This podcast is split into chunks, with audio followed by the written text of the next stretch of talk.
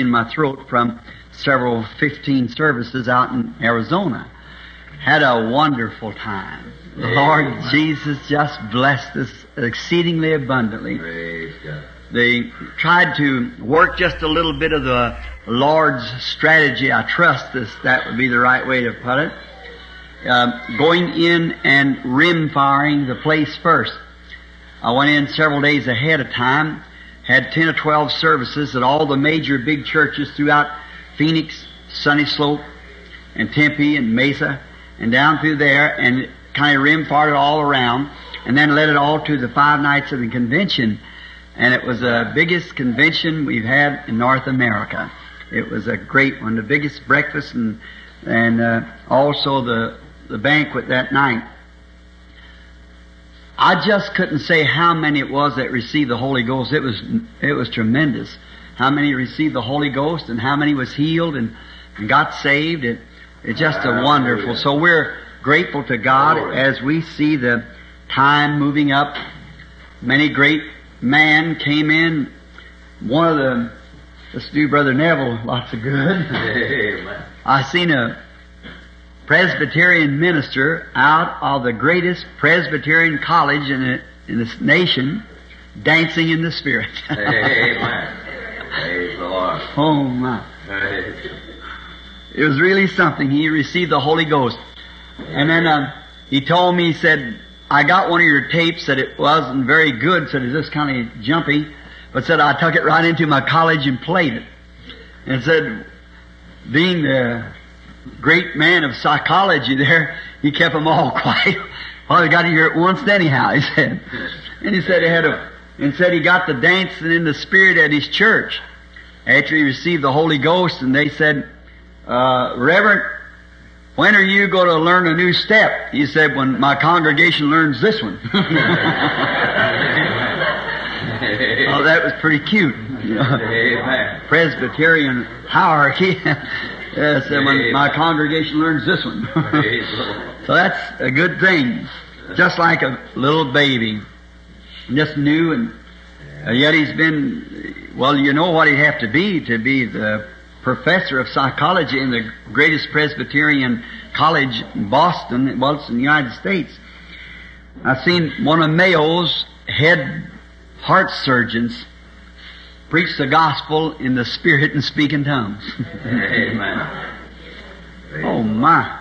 I've seen another specialist, which was a Seventh day Adventist, out of, he was a, uh, a specialist on the heart and throat also, and he, um, an old man, received the baptism of the Holy Ghost.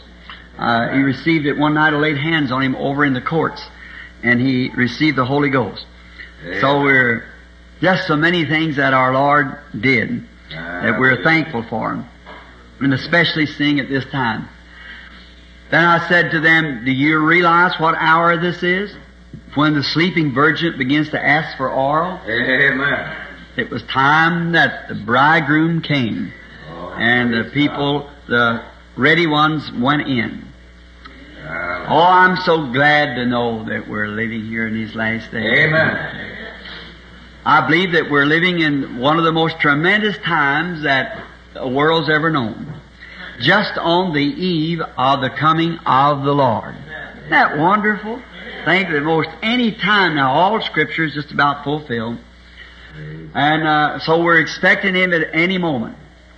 And we should live under those kind of expectations. Oh, amen. Just any time it can happen. Be prayed up, ready Amen. On some of the interviews today, I, one I met a missionary from Formosa, gallant woman, 73 years old and would pass for about 45, and she still a, a miss, and uh must have been a beautiful young girl, and she said she was raised up in a Christian home where yes meant yes and no meant no. And she come up under that strict teaching, and she said, Brother Branham, at the age of about, oh, said about eight years old, I thought that I gave my life to the Lord Jesus. She said about 12 years old, I was enticed by a certain denominational minister that I must get the second blessing and said, and was awfully deceived in it. But she said about 17 years old, I really received the Holy Ghost. and she's back here now. I try to wake up some of these sleeping Baptist churches. Amen. She said that uh, if there was anything that she seen was dead, she's a Baptist herself. She said these dead Baptist churches back here. Uh, She called them morgues. I said, well, I guess when you're on the battlefront, I think now she's, just think, me 52, she was out as a missionary before I was born. And then I think I was getting too old to get on the field. and I think, my, forgive me, Lord. And she, uh, fine, just as bright and brilliant as she could be. And then telling me experiences along the road.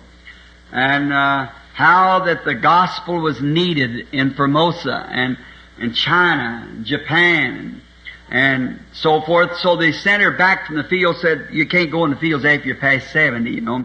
So they sent her back, but she's not going to be still. She's going to all these Baptist conventions. And she said, Billy Graham said, the way he was carrying the Baptist message was an impediment to the Baptist church. said he don't take them far enough to get the Holy Ghost, she said. Oh, sister, you stay right with that. Hmm, That's all right. She said, those Chinese back there said she wouldn't let them just go along and say, we believe Jesus Christ, and that was all right. But said she made him stay there till something happened. then they become real Christians. I said, that's the way it goes, sister. Just tell them, let them stay till something happens. What if the apostles would have said now after nine days? We believe it, we got it, see? Let's just accept it by faith and go ahead with our work. See, it never would have worked out. They waited there until they knew that something happened. Hmm. That's what the trouble of us is today. We don't stay long enough. Well, that's the reason afterwards we can just live any kind of a life, do anything, don't bother us because we don't stay there long enough. Today we're in, tomorrow we're out, and this way and that way. If we stay long enough till you get in and close the door behind you, you're going to stay there. You're sealed until the day of your redemption. I'm so glad of that. And we had a great time, as I said, at Phoenix and through the valley, and many of the Christians there, uh, many of them holding on with dear life. I went up on South Mountain, wife back there and I, one day when, uh, friends, my brother Doc kept the two girls and, and, uh, brother and sister Woods kept the boy. And me and my wife had a second honeymoon. And she said, Bill, you know, this one was more of a honeymoon than the first one. She said, the first time we went on a honeymoon, the only thing I'd done was set in a camp wait for you to come in from hunting. She said, I kind of used a little strategy, you know. I thought, well, now, I haven't got much money, just saved up in a baking powder can, enough to go on a hunting trip, and yet I was going to get married that fall, so I thought just make it all together, you know. And, and while I was going on a hunting trip, it'd be the honeymoon, you know. And so we consolidate, but this time we paid up for it and really went out and had a great time. And many of them come from the tabernacle here. I believe Brother Sothmann, his family's back there, and Brother Tom Simpson and them, and Brother McGuire. And we all had great times in the Lord. And so we went up on South Mountain, which is just south of Phoenix, and got up away from that pressure. Mm. A pressure in a modern city. No wonder when the people begin to multiply upon the earth, sin and violence. Amen. And I looked up there and setting way high so we could see the valley of Phoenix. I said to the wife, wonder how many times since we've been sitting here in this 15 minutes that the name of the Lord is taken in vain in that city. About, well, in the metropolitan area, taken in Tempe and, and Sunny Slope and through there, I suppose there's right at a million people in that valley. I said 300 years ago there wasn't nothing but cactus and coyotes in here. And it probably in the sight of the Lord it'd be better if it was back like that. That's right. Although the great, uh, great city that they built there, and beautiful homes and so forth is pretty, but it would be fine. It would be better off if the men and women were walking up and down the streets with their hands up in the air, glorifying God and thanking Him. But instead of that, it's cursing, carrying on, drinking, Just let civilization come in and wickedness is there. I said, how many adulteries was committed last evening, last night in this city? How many drunk? How many homes? How many, how many disorderly things has been done in the last hour in this great city? Amen. And wife said to me, she said then something like this as I thought, what would be the use of coming here then? Why did you leave home to come out here? And I said, here's what it is. After all of that, which certainly is in the majority, but there is a little minority down there. How many faithful prayers went up in the last evening down there? Amen. just coming on to the service. And he was so good to us that the churches would be packed out before sundown, that you couldn't get in the yards around the place. And them organizations and so forth, and the Lord poured out His Spirit and blessed them, and I never held any punches, just kept punching right away at the gospel, and sometimes, of course, it's pretty rough, but it's the only way I know it. It's rough in here, so it's going to be rougher at that judgment bar where we have to stand up to it. Amen. So, altogether, it was a glorious thing, and we want to thank the church here for praying and holding on to us and, and keeping us near the cross. And now, coming back home, then in here, and I would have gotten down this morning maybe to pray for some of the sick. I got many of the interviews that's waiting cases that some of them I got onto last couple days since it's been here. It's been waiting a month since it's been gone.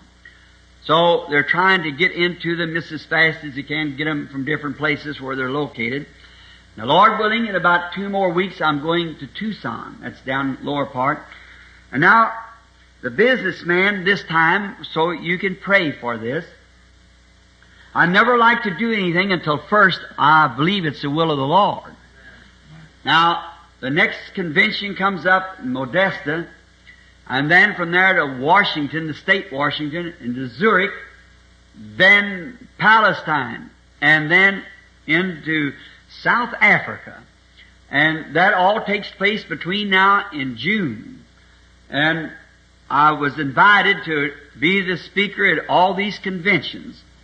And it might give me an opportunity to get into South Africa. Uh, again, they're called every month. We get invitations, but if one, there's a big split in the churches, the Pentecostal churches. And if you go to one side, the other won't have anything to do with it. And they won't cooperate together. So I've just stood back now for about five years with a call in my heart to go. Now maybe if the businessman will take me in just enough to get established, that's from both sides, you see, and so that makes them all come to tall. They'll all have to come and cooperate in that because the financial needs of their needs of their churches is there. So they have to come to save their face, you see. So maybe it might be the will of the Lord. However, I don't know. It sounds good, but I don't know. And then in this year, Brother Borders gave me the itinerary or the invitations, and honestly, it was a book two times that thick. It's come in since last Christmas of invitations around. It's too much for a human mind to try to solve it out. So I didn't take any of them. I'm just going to take one meeting and wait and see where the Lord tells me to go. From there, then I'll go next. Amen. Then next, and wherever He tells me to go. So you pray for me. Amen. I remember last year down, Uh, brother or sister Cox is down there when brother Arganbright called me to go on this trip up to Anchorage. What if I would have went on that just by presuming that it was all right? Now, I was thinking that presuming I preached on the subject of that. I said when I went out there, told the tape boys, don't take no tapes. Don't go out for no tapes. I'm going to preach on the same subjects as did here. I think I preached one that did here. The rest of them is all new. Brother McGuire got them all of them. Presuming. So, if I'd have went presuming up there, it would have sure been different than what it turned out. The vision wouldn't have been fulfilled. But the vision was fulfilled, and you all are aware of that, how the Lord Amen. did bless. Now, there's another thing that's been on my heart a long time. Church, pray for it.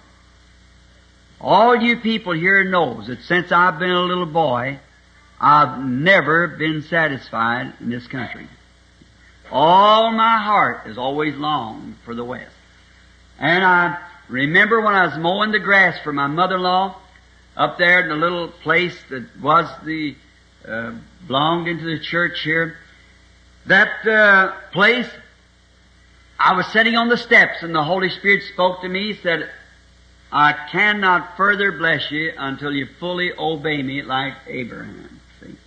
And Abraham, God told him to separate himself and go to himself. And when he did, he took along with him his father, his nie- uh, nephew, and Yeah. until Abraham completely obeyed God, then there was a complete uh, uh, fulfillment of what God promised him. And uh, the tie, one of the main ties that bound me here was my mother. You know that. Now, mother has gone to be with the Lord Jesus, and I, I don't know which way to turn, what to do. So you pray for me. Now, Brother Neville, I walked out on a platform. I thought, well, I'll go out there. Someone met me and said, "Ah, they got a great lot of service tonight." Said they're going to have preaching service, song service, prayer service, and then take up the collections, and then said they got a got a foot wash, communion, and baptismal service. I thought, poor brother. Amen. now, all of that, I know what that is, probably after preaching hard this morning. Now, I thought I'll slip up there. Maybe you want me to give communion. And he said, uh, would you speak for us tonight if you feel led? So, I know what that means. So then, I went back and got a scripture here and got a few notes and maybe the Lord will help me to deliver a just a short message of about four hours and then we'll have our, our feet washing and then the communion and then, Praise the Lord. and uh, oh, I, maybe I'll get on before then. oh, I was just teasing you. About 20, 30 minutes, and then we'll have the baptismal. What follows this communion? Yes. son. Communion follows this. Then baptismal service. Now we're happy that you're going to be baptized. Now, if God is willing and that pleases Him, and it's all right with the pastor and the people, next Sunday morning I'll be down to pray for the sick and uh, speak if the Lord willing. This coming Sunday, cause uh, perhaps the following Sunday I'll be gone again then. And now, when I'm in, I like to come in and and speak here, cause we're kind of associated together as brother and brother Neville and I here, and we we love one another, and we we, we want to stay uh, close and help one another. As this sounds sacrilegious, but I hope it don't sound that way to you. Mr. Corey said one time he I was in a lamp campaign selling bulbs for the company, and he bought an enormous lot of bulbs which would keep him for four or five years. I turned around and bought a Ford from him. He said, Billy, I believe we're just scratching each other's back. So it's kind of helping out in the time of need. So that's uh, that's right. We know how to come to one another's rescue and help each other. Amen. Now let's go to the sincere part of it now. And I'm not mistaken. I believe I see Brother Beeler back there in the back, another minister brother. And today when I passed by, Brother uh, Junie Jackson was standing out here in the yard with Brother Creech. Do they have a service here? or something? Baptism. Baptismal service, I see. All right. We can furnish the water if they'll get the candidates. Amen. We got the water, all right. So now, being that we're going to have the communion, I thought it would be good if I talked on communion just for a few minutes. Amen. Now, before we approach the Word, let's lay aside everything now and all of our childish and kiddish ways and, and approach into the presence of God by prayer. Amen. Let us pray. Now with our heads bowed, and I trust our hearts also. If there is a request in here that would you're like to be made known to God and would like for me to remember you before God, would you just let it be known by raising your hand to God? God grant each and every one's request. Almighty God, the Father of our Lord Jesus Christ, who raised him up from the dead and set him at the right hand of the majesty, ever living to make intercessions upon the things that we believe that he did for us. And confess it to be so. We pray, Lord God, that tonight that you'll forgive our sins. Oh, we want to keep under the blood at all times. For we don't know just what might happen. All things are about wound up, we feel, Lord, that the coming of the Lord is at hand. And we're fixing to take a journey. As we think of a journey, we might think of suitcases and, and extra clothing and uh, extra shoes. But how different from this journey. It's not packing up, it's unpacking. Laying aside, as your great servant Paul said in the book of the Hebrews, the 12th chapter, we lay aside every weight and the unbelief that does so easily beset us, that we might run with patience the race that's set before us. And we cannot prophesy now of good things to this modern world.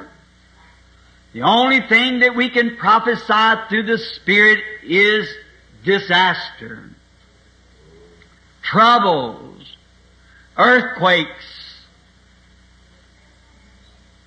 great tidal waves, sun and moon failing, the church in the Laodicean age, Christ outside the door knocking to get in. Oh God, just as Micah of old, how could he bless Ahab? When prophecy was against him? When that great, mighty prophet Elijah walked up to him and because he took the life of that innocent man, Naboth, so he said, the dogs will lick your blood. Then how could Micah prophesy good things? How can the Spirit-filled children of today prophesy good to a sinful, indifferent people that has turned the Lord outside? Oh God, we only see the bitterness of judgment ahead. And screaming to those who are not right, flee to the Lord. For He is the rock in a weary land. He's the shelter in the time of storm. And the name of the Lord is a mighty tower. And the righteous run into it and are safe. How can we think of those great cities built of refuge? And when the pursuer after the man and he got into this, the tower, he was safe. Nothing could touch him. Oh God, let us run and make haste to the Lord, for He is our refuge and our strength and a very present help in a time of trouble. So by seeing by the eye of the eagle as it was, trouble making up, the clouds are rolling, the thunder and lightning of judgment bearing down upon the earth, we know that the storm is at hand. Tonight, Lord, we pray for these here that raise their hands. I don't know what they wanted, Father. Thou does. I pray that you'll supply everything to their precious souls that the meaning behind that hand was raised for. Grant it, Lord. Heal the sick. Comfort the weary. Give joy to the oppressed. Give peace to the weary. Food to the hungry. Drink to the thirsty. Joy to the sad. Power to the church. Lord, bring Jesus in our midst tonight. As we're fixing to take the communion, representing His broken body, We pray, Lord, that He will visit us in an outstanding way. Bless this little congregation.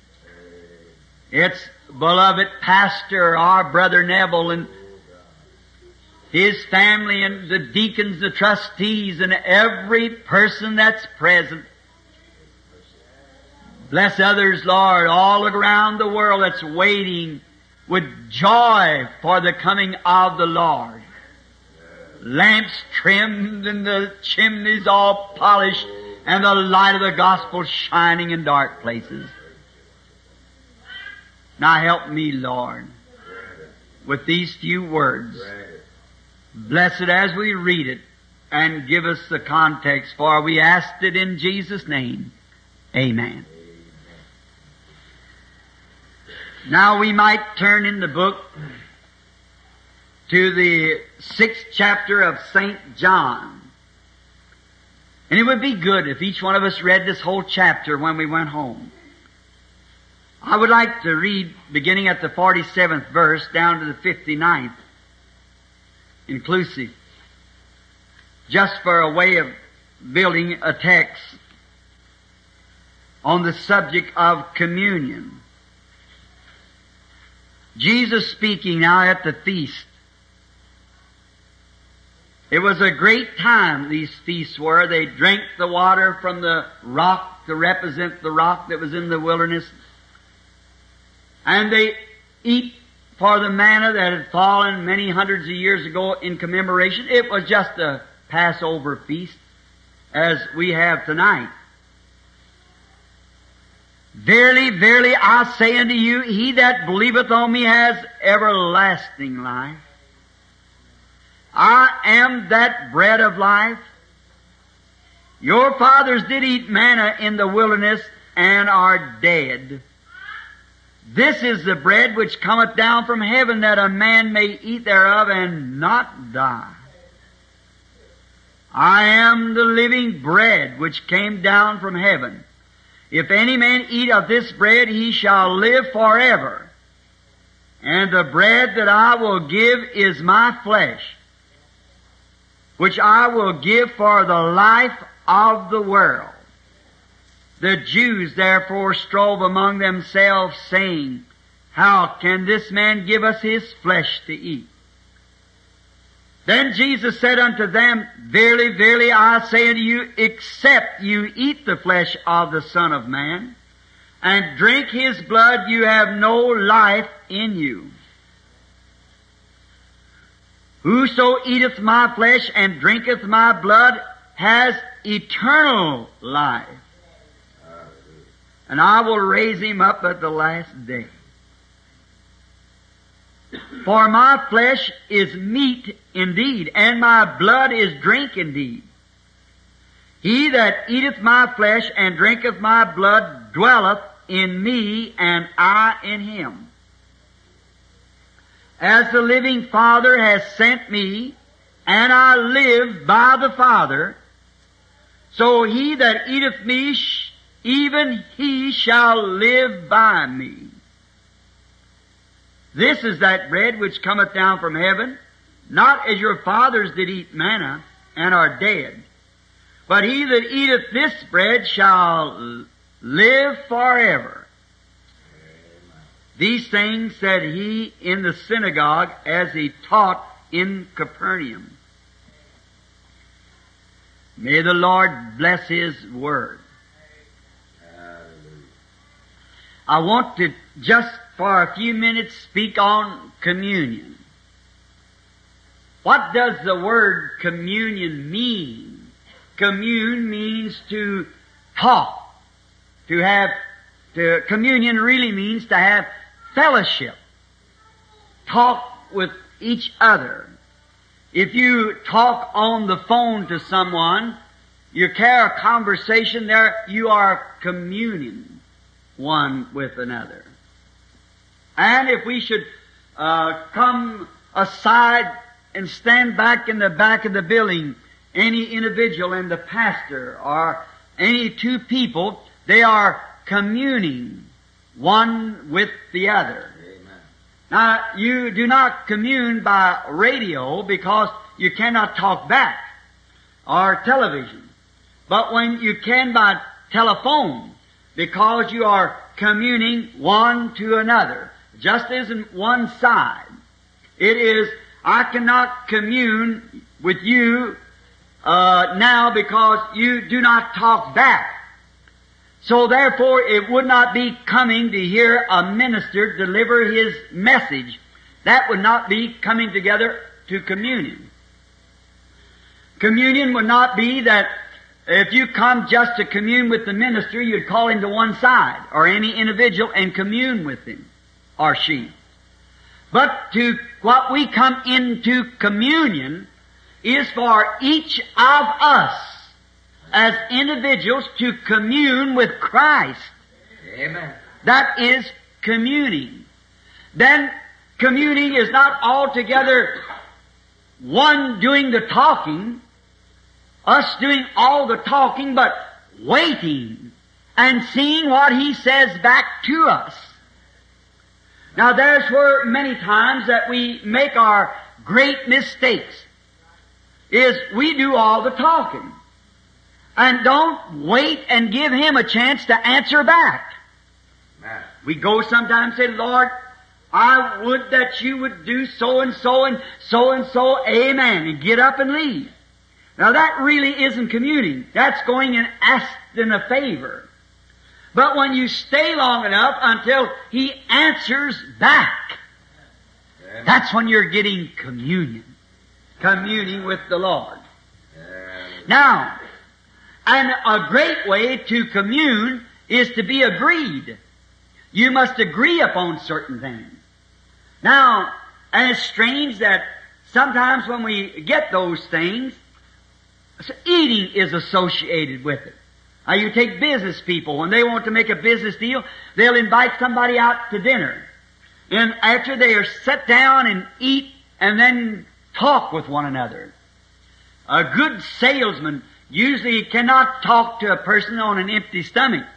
It's best to wait till he uh, is feeling good. And then um, after he has his breakfast, don't get up there and get him out of bed and tell him about something you got to sell him.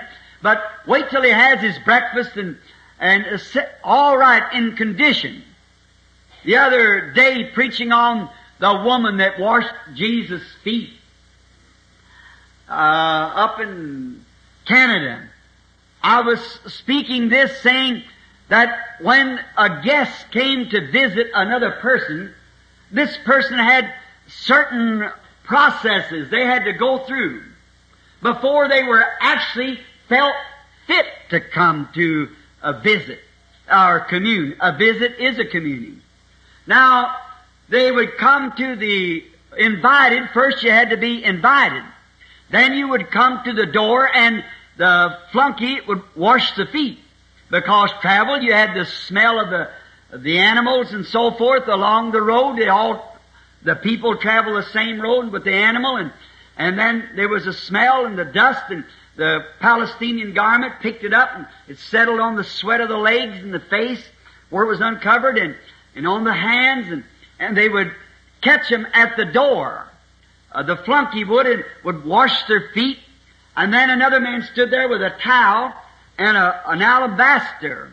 And they would sprinkle this alabaster on the hands and they would rub it like this and, and rub it over their face then take a towel and wipe themselves off that taken all the dirt and the smell and it had something in it that give a refreshing like menthol. And it made them feel better. Then when they went in not with your old dirty shoes on those fine rugs that have a little like a little house slipper. And uh, they would walk in and then the the guests would go in and um, and then the host would would kiss them welcome. And see, you wouldn't want the host to kiss you if you smelt bad. You wouldn't want to walk on the rugs when you were dirty. And uh, then the host would kiss you welcome, and then you were just one of the house. And now God has such things. Uh, before we are really ready for the communing of God, we must first be washed. by the waters of the Word. Amen. Separation. The waters of separation separates us from our sins. Now, first, you cannot talk to God, and you cannot commune with God, and there's, uh, first you have to repent for what you have done. Because you cannot believe right until you are repenting, Lord, forgive my unbelief. See? Forgive my unbelief. You have to repent first. And when you repent, then you are, your back sins are forgiven. Then you're a candidate then for the baptism. Now, then he promised the Holy Ghost after the baptism. Now, the thing is that on this communing, we find out that there was a, a foot washing and things associated with that also. To wash our feet as a symbol of the cleansiness of the Holy Spirit. Now, then there must be a, mutual feeling. If you are at uh, edge with your uh, your host, then you you cannot commune. No, you you can't do it because you're disagreeing with him. But if you are in agreement, then you can commune. So that's the way it is when we come to the Lord's table. We've got to be in agreement with His Word. See? We must be born again, the Spirit of God in us, saying Amen to every word that He has written, then we can commune with Him. This we have of God. If our hearts condemn us not, then we have favor with God. We know we get our request and our petition is because that our hearts condemn us not. Now if God tells us we must be born again and we have not received the new birth, then we feel a little funny about going asking Him anything. See? Because we know we haven't met His requirements. The only thing then is a sinner's prayer. But we talk with Him when we are in fellowship with Him, that brings communion. Now, this means of communion I'd like to explain for a little while. Now, we take uh, what we call communion is the bread and the wine. Now that has been so misrepresented until it's not even uh, good to speak of it. Oh, how that has been misrepresented down through the years. That is really not communion. That is just keeping a commandment. See? Amen. Now the reason we call it communion is because it comes from the Catholic Association of being the Holy Eucharist, which is literally the body of the Lord Jesus. But it isn't the Lord Jesus' body. It's only in commemoration of His body. Amen. I don't care how many priests or preachers or whoever blesses that, it's still bread and wine. There is no priest, as we, they tell us, that God is obliged to listen to the priest when he turns the communion, what they call communion, the Eucharist, into the literal body of the Lord Jesus, then the believer takes that. And that is communion. That is wrong. Commune is to talk to. Commune with. Something that you can speak to and it'll speak back to you. Amen. That's communing. A wafer cannot speak back. Amen. So really the real communion is the Holy Spirit speaking back. When you ask Him, then He speaks Amen. back. That is correct communion. Hallelujah. This is a memorial to take the, of His crucifixion and His resurrection and not a communion. We call it that, but it isn't. It come from the Catholic Church of taking this wafer as we went through the other day in the order and talking about it on paganism versus uh, Christianity. How that this little round wafer is the literal body of Christ. Now the Catholic Church believes that. Do You ever notice them passing the church? They cross themselves, tip their hats and so forth. It isn't the church, it's that wafer in there. That body that the priest has turned from a wafer to the literal body of Christ. Where the rats and mice could pack it away. Why, you don't, can't think of civil uh, thinking and think that a piece of bread would be a body of the Lord Jesus. It cannot be. Communion is to talk and it talks back. Something that you talk to, the very word commune means to talk to or be associated with something that's talking back to you. amen. And God talks back Amen. to you. Communion. And it's still bread and wine that we call communion. Now, uh, Jesus said here, as I read, my body is meat and drink. My blood, body and blood is meat and drink. Now we want to think of Jesus and associate him, what he was. What is his body? What is the body of Christ? It's the body of believers that's associated with Him in the Holy Spirit.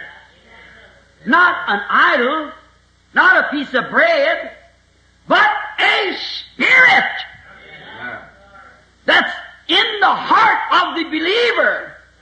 And they are associated together that when man and God can talk to each other, sons and daughters of God. Mortal man, through the shedding of the blood, brought remission of sin, and this man and this uh, woman, boy or girl, that has fellowship with Christ is communing with Him. Amen. The body, as a husband and wife, would sit down and talk it over. Or a boy and his girlfriend. Christ and his church is communing together. Hallelujah. That's the reason we can hear from Him and see the future before it gets here. And can tell the future that it's perfect because that we commune with the God who holds eternity in His hand. Communing one with another. The body of Christ. The mythical, spiritual body of Christ. Not associated with any kind of an idol or a bread or a, a wine, but in a, a spiritual form. Now, Jesus said the same thing. If you take St. John, the fourth chapter, talking to the woman at the well, she was speaking on things such as our fathers drank at this fountain and, dug this well, Jacob, and, and gave of his children and his cattle of this water. And you say, worship in uh, a certain city, and others say in this mountain. Jesus is as much as said, just a minute.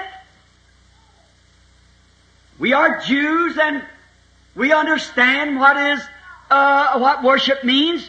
But listen to this woman. Amen. The hour is coming and now is the true worshippers will worship God in spirit and in truth. Thy word is the truth. Amen. And the Father seeks such that'll worship Him in spirit and in the Word, the truth. Thy Word is truth. Now, He told that to the woman. See, Christ, God is a Spirit. Christ means the anointed one, a man anointed with God, which made Him the Christ. Now, Christ said, I am food and drink. Not a wafer. Not a wafer that we take here. That isn't Christ. Ah, The wine that we drink at the altar is not Christ. It represents Him in a figurative way. But Christ is the Holy Spirit, the anointing that's upon the church. Amen. That is the meat and the drink. The greatest cry that there is in all the world. I hope none of you ever heard it. But if you ever did, there is no cry to equal the cry of hunger.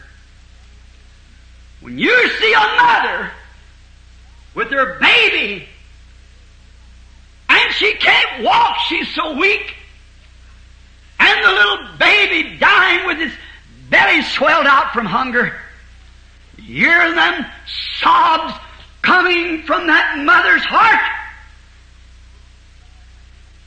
See that baby with his cheeks drawn in till there's skin and bones and his little gums are shining. And he can't make a noise hardly. His little eyes bugged out. There's no cry like the hunger and the thirsty.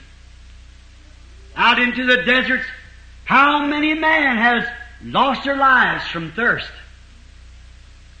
Many stories that I could keep you all night of true stories of the desert.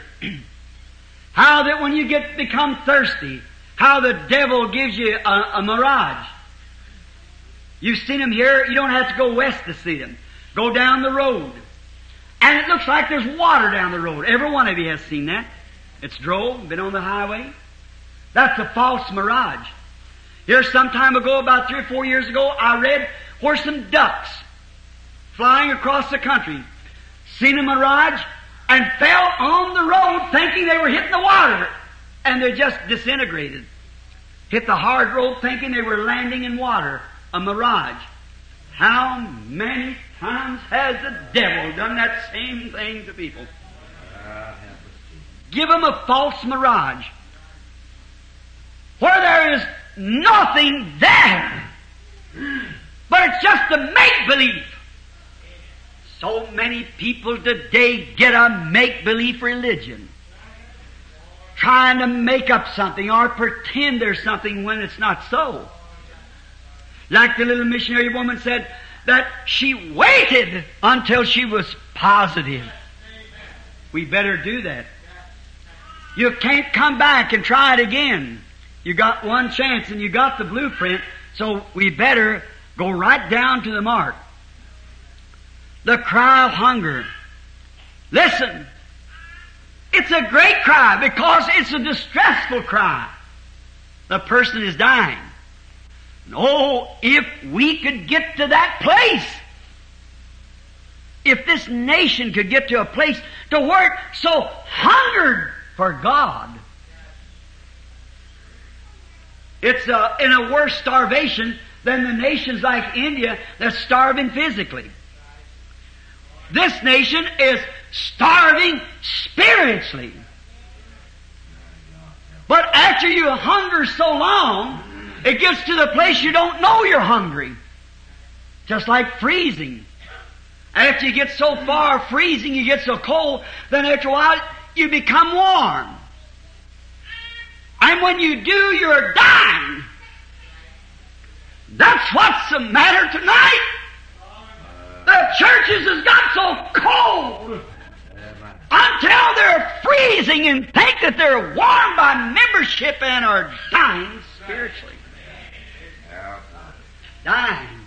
Don't know it. Finally, he lays down to sleep, and that's all of it. He never wakes no more because his blood's froze in his veins. Now, thirsting, Jesus said, My blood is drinking indeed. If you're hungering for life, hungering for life, Jesus has the only waters that can quench that thirst. Amen. Come unto me, all ye that are laboring heavy laden. Over in Revelations it said, Let him that's thirsty come to the fountains of water of life and drink freely. Amen. God.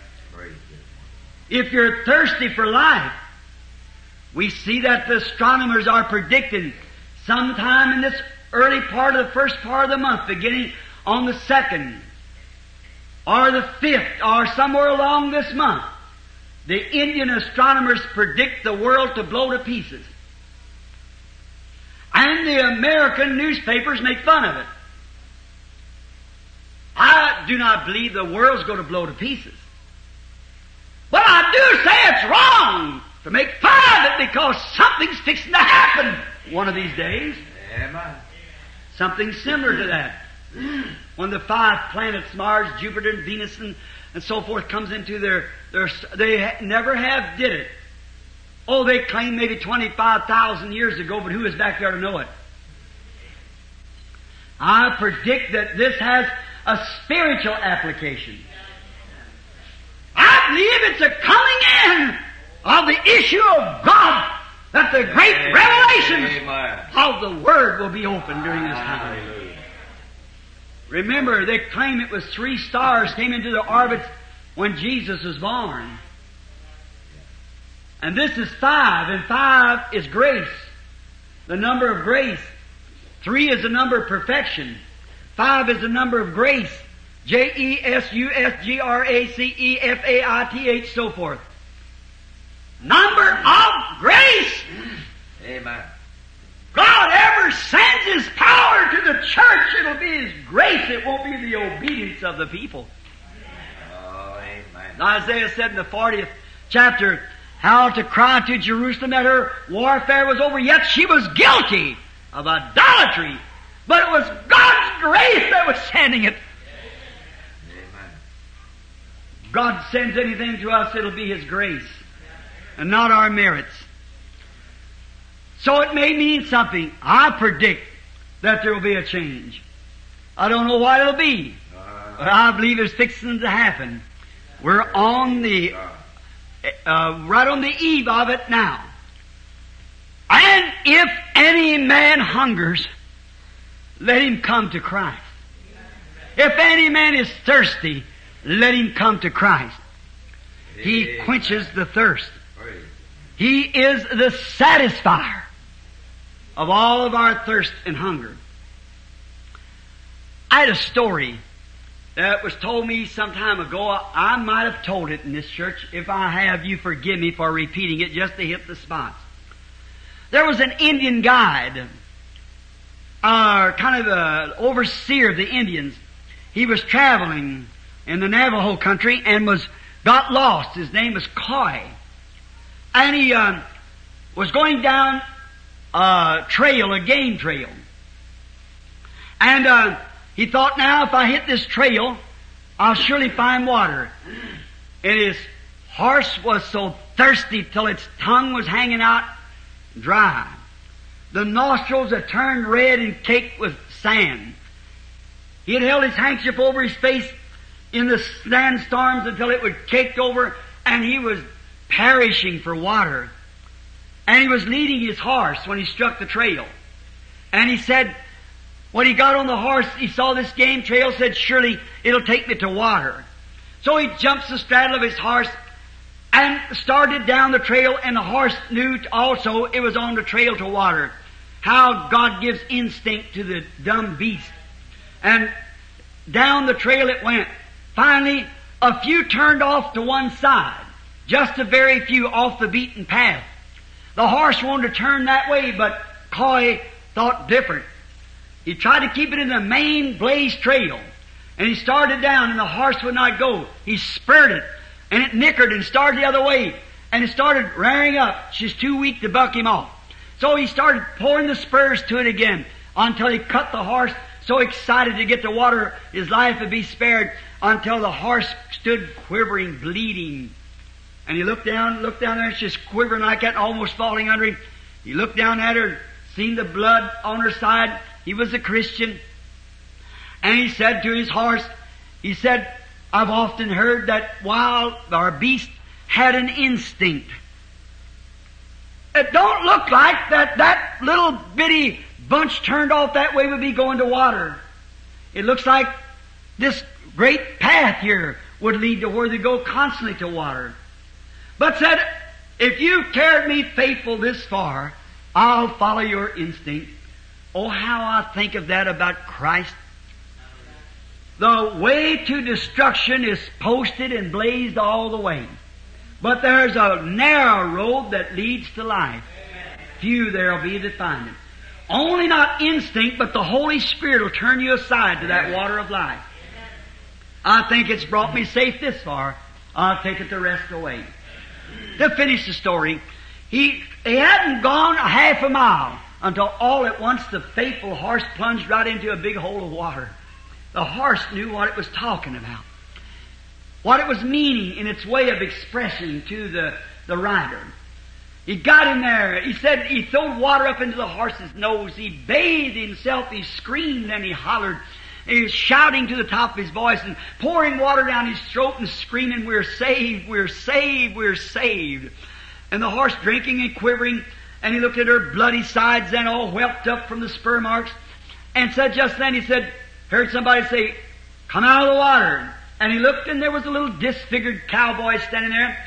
And he got out of the water. He said, he smelt fire and he looked over and there's a bunch of men camping there. They'd been up on a prospecting outfit. They struck some gold and on the road back they had their horses and pack horses along and they'd come to this water hole and was resting and they'd all got drunk and said they had some venison cooking and he did eat with them and said, one of them said, take a drink. He told him who he was. He was Jack Coy, the, the um, Indian guide. So he said, well now take a drink. He said, no. He said, I don't drink. And that's kind of an insult to them people. So he said, you'll take a drink from us? He said, no, I don't drink. So he threw the jug up and said, take a drink. Drunk all of them, you know, about a half a dozen. And so he said, thank you boys. Said, if our venison's good enough to eat, our whiskey's good enough to drink. And you know how they are drunk. And he said, no. He said, and uh, they threw a shell in the rifle. And said, now you'll drink or else. He said, no, no, I won't drink. And he started to aim the rifle. Said, just a moment. Said, I'm not afraid to die. He said, I, am not afraid to die. He said, but I, I want to tell you my story for you, the reason I don't drink. Said, I'm a Kentuckian. He said, in a little old log cabin one morning where a mother lay dying. She called me to her bedside and said, Jack, your father died with a deck of cards in his hand across a table drunk. And said, don't ever drink, Jack, whatever you do. And said, on my mother's brow I laid my hands, and I promised God as a little ten year old boy I would never take my first drink. He said, I've never took it. And said, now, if you want to shoot, you just shoot. And as a drunk raised his rifle and threw the jug up again said, Take it or I'll shoot. And just then, a gun fired and the jug bursted. Standing at the side of a canyon was a little old cowboy, disfigured, the tears running down his cheeks. He said, Jack, I too come from Kentucky. I made a promise to a mother one day, but I broke my promise. He said, I was waiting till these guys got drunk enough and was going to kill a whole bunch of them anyhow and take what gold they had. He said, but I've been a drunk and I've done wrong. But said, I'm sure when my gun echoed up through the canyons of heaven, Mother heard me sign a pledge I'll never do it again. There, by the grace of God,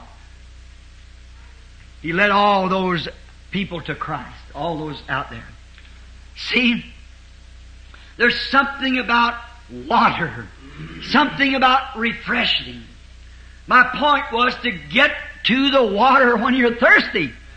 There's something it does to you is to get to the water when you're thirsty. Now, he said, My peace I leave unto you. My peace I give you, not as the world gives you peace, but the way he gives you peace. His peace quenches our thirst. If we are longing for peace, then let us refresh in His peace to know that we have peace with God through our Lord Jesus Christ. He is our peace giver that quenches our thirst. The first it says, He is meat indeed and drink indeed. I have a little mark here, the 57th verse. He meat indeed and drink indeed. Listen to what he said here. And as the living Father has sent me, and I live by my Father. So he that eateth me, even he shall live by me. In other words, The Father sent me, and I live by Him. And every man that comes to Christ must live by Christ.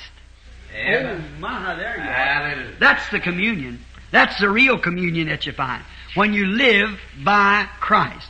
Now, our bodies need food and drink each day to survive. Our physical body. If we don't take food each day and drink, then our body weakens. There's something in us that we must have food. One day's food will not last for the next day. You've got to have food each day to strengthen your mortal being. You can live over, but you're weaker. And the second day, you're still weaker. And the third day, you're getting tremendous weak. Well, that's what many times that we do in the spiritual realm. You see, each day we've got to commune with Christ. We've got to talk to Him each day. We've got to settle it with Him each day. Paul said, I die each day. See? Each day I die. Yet I live not me, but Christ lives in me. So if your physical body needs food each day and drink each day to survive, your spiritual body needs spiritual food and communion Amen. with the Lord each day to survive. Yes. Jesus said, uh, man shall not live by bread alone, but by every word that proceedeth out of the mouth of God. So each day we've got to study the Bible. Some people doesn't study it at all. Some picks it up every two or three times a year. But a real, real believer that's really spiritually built up, he reads his Bible every day and talks to the Lord. That's right. He has to. Man shall not live by bread alone, but by every word that proceedeth out of the mouth of God. Now, another thing we take food for is to build up our body to resist diseases. If you don't take food and let your body get weak, then it's subject to diseases. Diseases will break right into the bloodstream and you're, you're gone. If your blood isn't rich and pure, oh then it'll, disease will go right into your bloodstream. So you've got to eat good nourishing food to keep your bloodstream right. If you don't, you're allergic to diseases. That's what's matter with a lot of Christians. Like hothouse plants. You know, you take a plant out of the hothouse, you have to baby it. It don't know the weather. It doesn't know the sunshine and things. It's been covered over and babied. That's what's the matter too many so-called Christians. They're hothouse plants. That's ah, right. Subject to every bug comes along.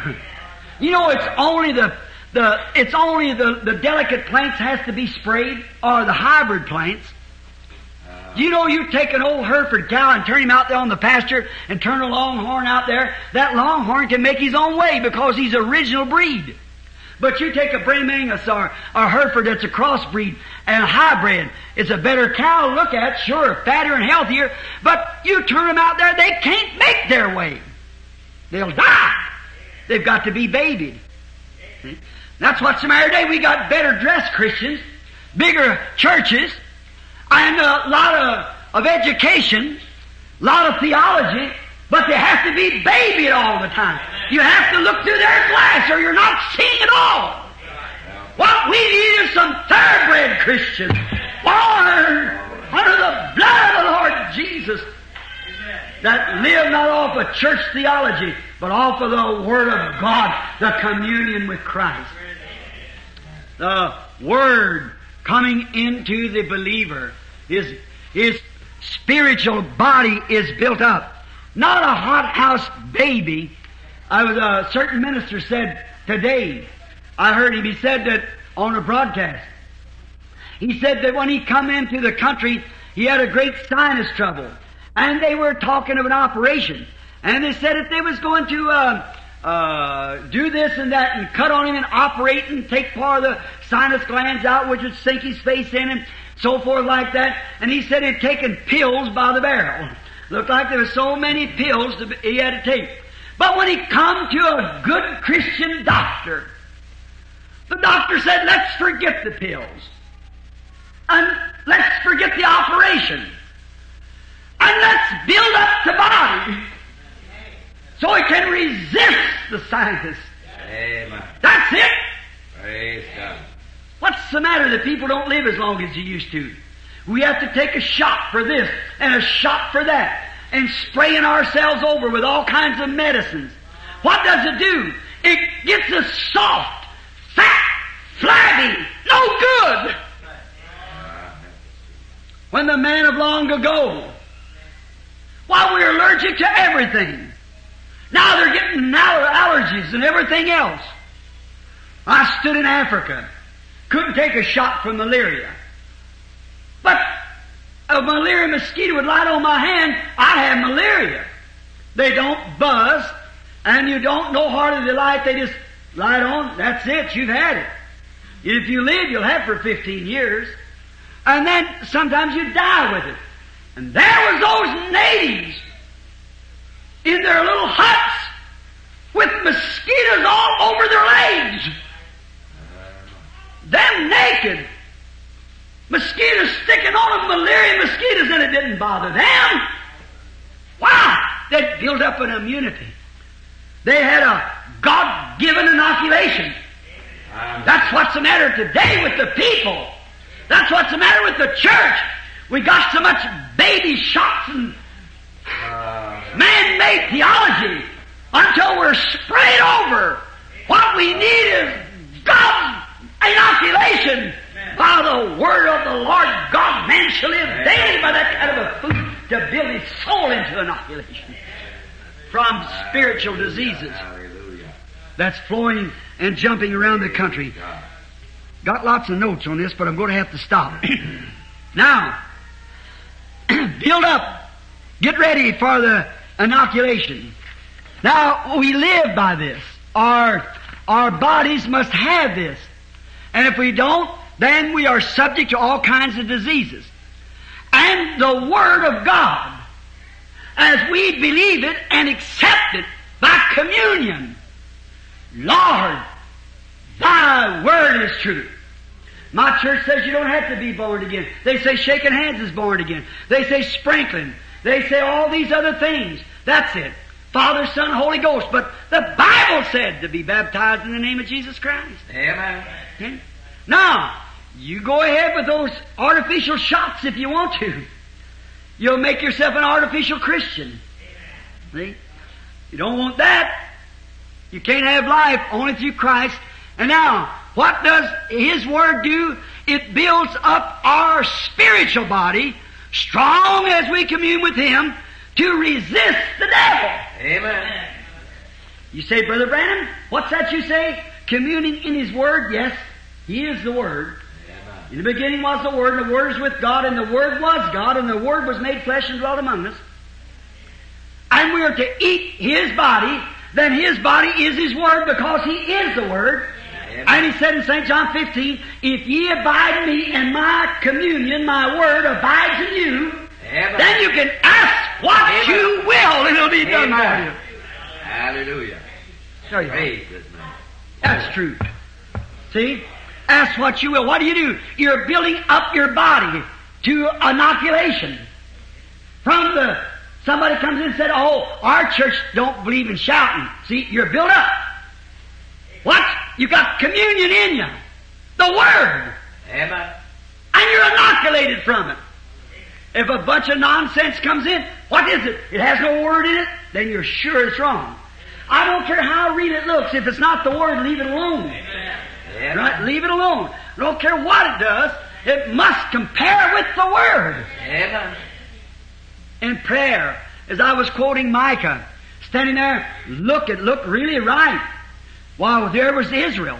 And that piece of land belonged to them. Those aliens that come in and took it away from them. And to build their own houses, and they was occupying part of the land that God gave them. So it looked like those 400 Hebrew prophets was right. But you know, there's something about Jehoshaphat was spiritual. Amen. He said, Have you got another one? Said, I got another one. But said, I hate him. The only thing he does is prophesy evil. Said, Go get him let's hear him. And he went up, he said, Go on, go on up there. But I seen Israel scattered like sheep having no shepherd. And then he told his vision. Now, whose is right? it looked like the 400 was right. 400 well-trained men saying, "Go up, the Lord is with you." And even Malachi had a, a uh, had a Hezekiah had a, two big iron horns built. He said, "By this you'll push the aliens out of the land." He was sure he was right. He knew he was right. But you see, he was wrong. And here Micah, one against 400. And he said, if you go up, Israel will be scattered with no shepherd. Amen. The other said, go up, the Lord is with you. Uh, Now, materially, they was right. The place did belong to Israel. But the word of the Lord had condemned Ahab. So how could God bless what he had condemned? Amen. There it is today. See, the word of communion was in Micah. Now, if you're communing with God and taking the real communion, and the Spirit in you disagrees with this word, you're not communing with God. You're communing with devils. And they're so impersonating, the Bible said in the last days it almost deceive the very elected if possible. Oh, amen.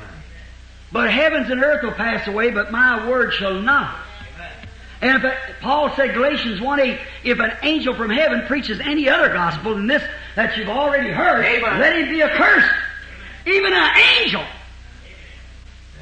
In the early church, when those men, like St. Martin, Irenaeus, those godly men, when the devil would appear like an angel of light, Amen.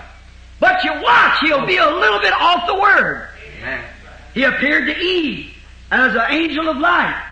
Told her, sure the Lord said this, the Lord said this. But he disagreed with God. Right at the end. That's the way false communion does today. When people think they're praying to God, they won't obey the word. It's a false communion. Amen. If ye abide in me and my word in you, then ask what you will. Amen. and it'll be done. Now, I just can't go one time then off the next. You abide in me.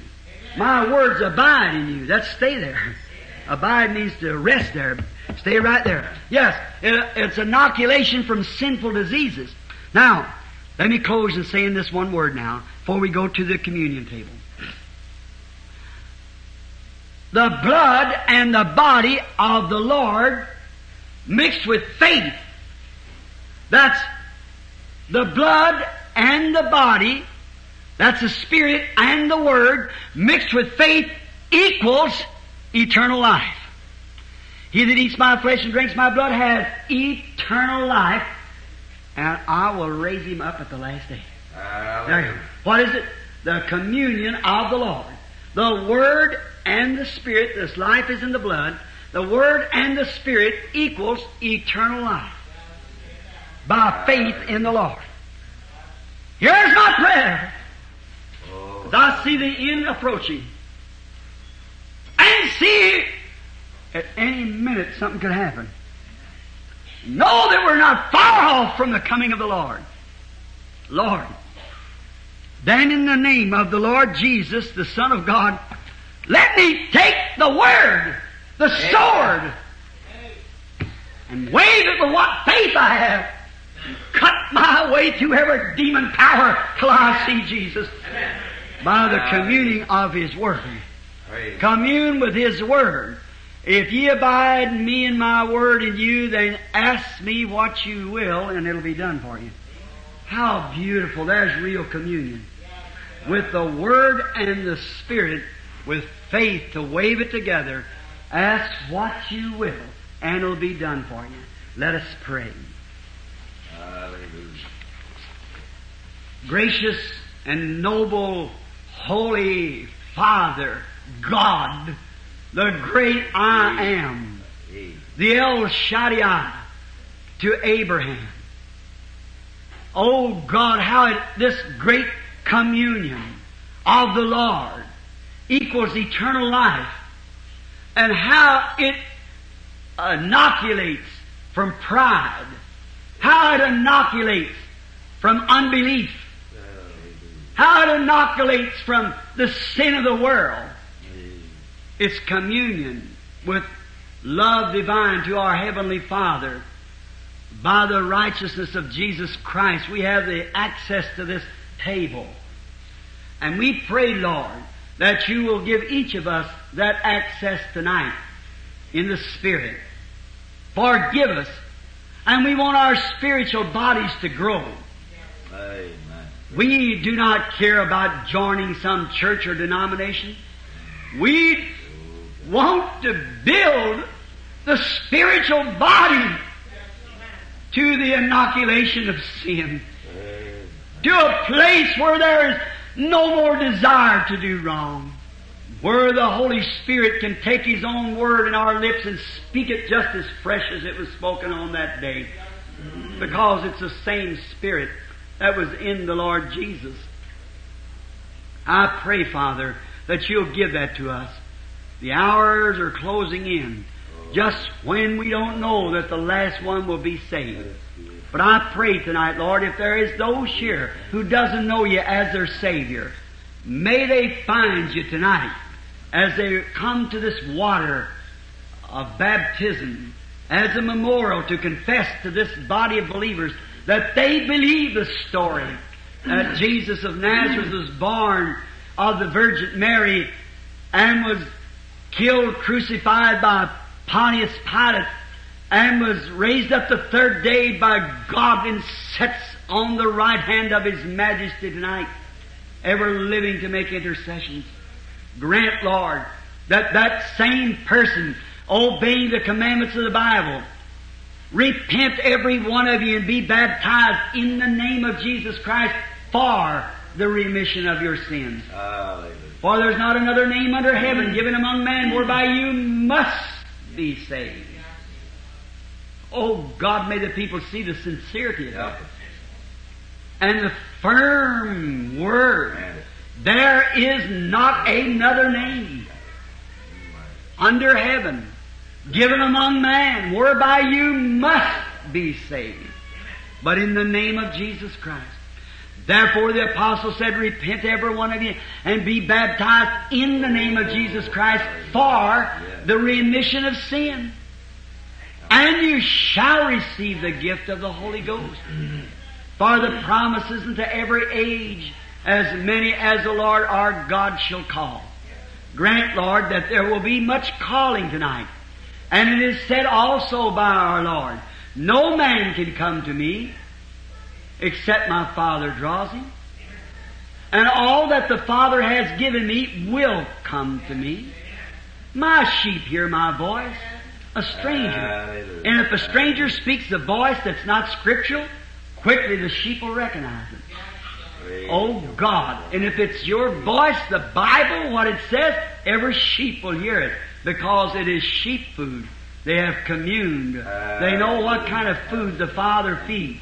Man shall not live by bread alone, but by every word that proceedeth from the mouth of God. Grant, Lord, that many will see and will understand and will come to Thee tonight. Those without the Holy Spirit, may they not put it off another hour. It may be too late in another hour. They may not be here. Father, as we gather around the table now to take this representation of Thy broken body, we pray that if there be sin in our midst, Lord, Oh God. forgive us. You said when you come together, carry one for the other. God, if there's a sin in this congregation, anywhere, I pray that the blood of Jesus Christ will separate that man from his sin or that woman, boy, or girl. And Father, I pray for myself that you will separate me from every doubt, every sin, every unbelief. Anything that we know that unbelief is sin. It's the only sin there is. He that believeth not is condemned already. And only sin there is is not to believe the Word of God. And Father, if there's any unbelief in me, forgive me, O God, which there is much, and I pray that you forgive me. Forgive my congregation that Thou hast given me tonight, and feed them upon the Word. Granted. And as we take these little commemorations of the broken body of Him who is raised from the dead and alive forevermore among us, may we receive communion from Him, Lord, the communing of the Holy Spirit. Grant it, Father, we ask in Jesus' name. Amen. Amen. Now, to you that must go and cannot stay for the about 15 minute communion service, there's not many of us, and we'll take the communion. It is not a closed communion. It is absolutely for every Christian believer. God don't have the line draw between Baptists and Methodists and so forth. We are all by one Spirit baptized into one body, and we're fellow citizens of the kingdom of God. And if there be someone among us who's strange, I'm not here too much and don't know who is members and who is not, remember no matter what church you belong to, that has nothing to do with it. There's only one church anyhow. And you don't join it, you're born in it. That's right. And you're born into this church of God. And we pray that you'll receive Christ tonight, commune with Him as we remember His broken body and these little elements that we take of the Passover. And may God sprinkle our hearts and conscience with the blood. Amen. Now, they'll bring forth the communion, and we'll read now from 1 Corinthians, the 12th chapter. And we're going to take the communion immediately after this, and we trust that God will bless you abundantly. Then, as soon as we read this, or just before we read it, if you have to go, or you can go out easily, and then be with us again Wednesday night, and Sunday morning and Sunday night. If you can stay to take the communion with us, we'll be so happy for you to do it. Then immediately after that will be the Lord will be the baptismal service, which will be in about 15 minutes or 20 at the most, I suppose. 1 Corinthians, the 11th chapter, the 23rd verse. I have received of the Lord that which I also delivered unto you, that the Lord Jesus, the same night which he was betrayed, took bread. And when he had gave thanks, he brake and said, Take and eat. This is my body which is broken for you. This do in remembrance of me. After the same manner also he took the cup, and when he'd supped, saying, This is the cup of the New Testament in my blood. This do ye as oft as you drink it in remembrance of me. For as oft as you eat this bread and drink this cup, you do show forth the Lord's death till he come. Wherefore whosoever shall not eat this Whosoever shall eat this bread and drink this cup of the Lord unworthily shall be guilty of the body and the blood of the Lord. But let a man examine himself, and so let him eat of the bread and drink of the cup. For he that eateth and drinketh unworthily eateth and drinketh damnation to himself, not discerning the Lord's body. For this cause many are sick and weakly among you, many sleep. For if we should judge ourselves, we should not be judged. But when we are judged, we are chastened of the Lord, that we should not be condemned with the world. Wherefore, my brethren, when you come together to eat, tarry one for the other. Now, just a moment of silent prayer for every one of us. Pray for me while I pray for you.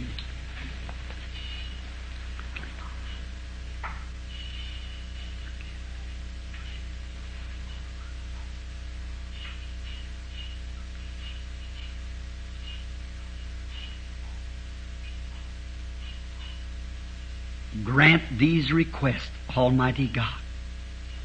Forgive us of our trespasses as we forgive those that trespass against us. This we ask in Jesus Christ's name. Amen.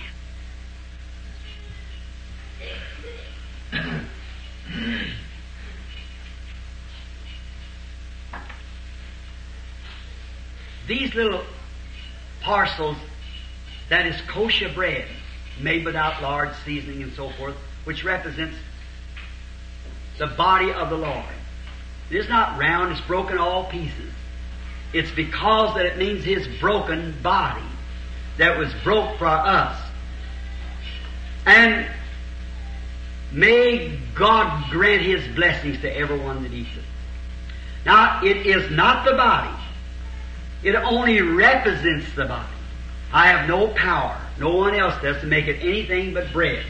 God alone. And that's what He told us, to eat this bread and drink this cup of wine. Now let us bow our heads. Most holy God, whose servants we are, in the name of Jesus Christ, sanctify this bread for its intended use to make us, as we receive it, remember that our Lord was crucified and His body, precious and holy as it was, was mingled with stripes and thorns and nails for us. That through His riven body came forth the Spirit that gives us eternal life. May we, Lord, as we eat this, have journeying grace, as Israel did, forty years in the wilderness, and not a feeble one among them. Father God, grant this as we pray you sanctify this bread, kosher bread, for its intended use. In Jesus' name, amen.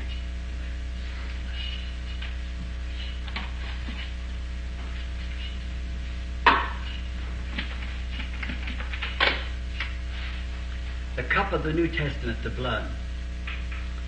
I think of that song. Ever since by faith I saw that stream, thy flowing wounds supplied, redeeming love has been my theme and shall be till I die. When I see this blood, grape, the blood of grapes, I know it represents the blood that came forth from the Lord Jesus' body. May ever who receives this have eternal life. May sickness depart out of their bodies.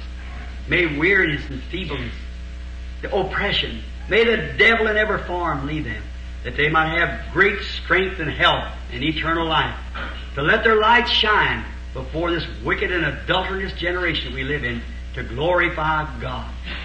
Heavenly Father, we present to you the fruit of the vine. In the name of Jesus Christ, sanctified to represent the blood of thy Son Jesus. In it we have wounded for our transgressions. With his stripes we were healed.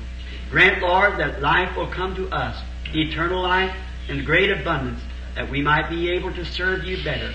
Have strength and health to carry us from place to place where we expect to serve you, wherever you will call us. Grant these blessings. In Jesus' name we pray. Amen.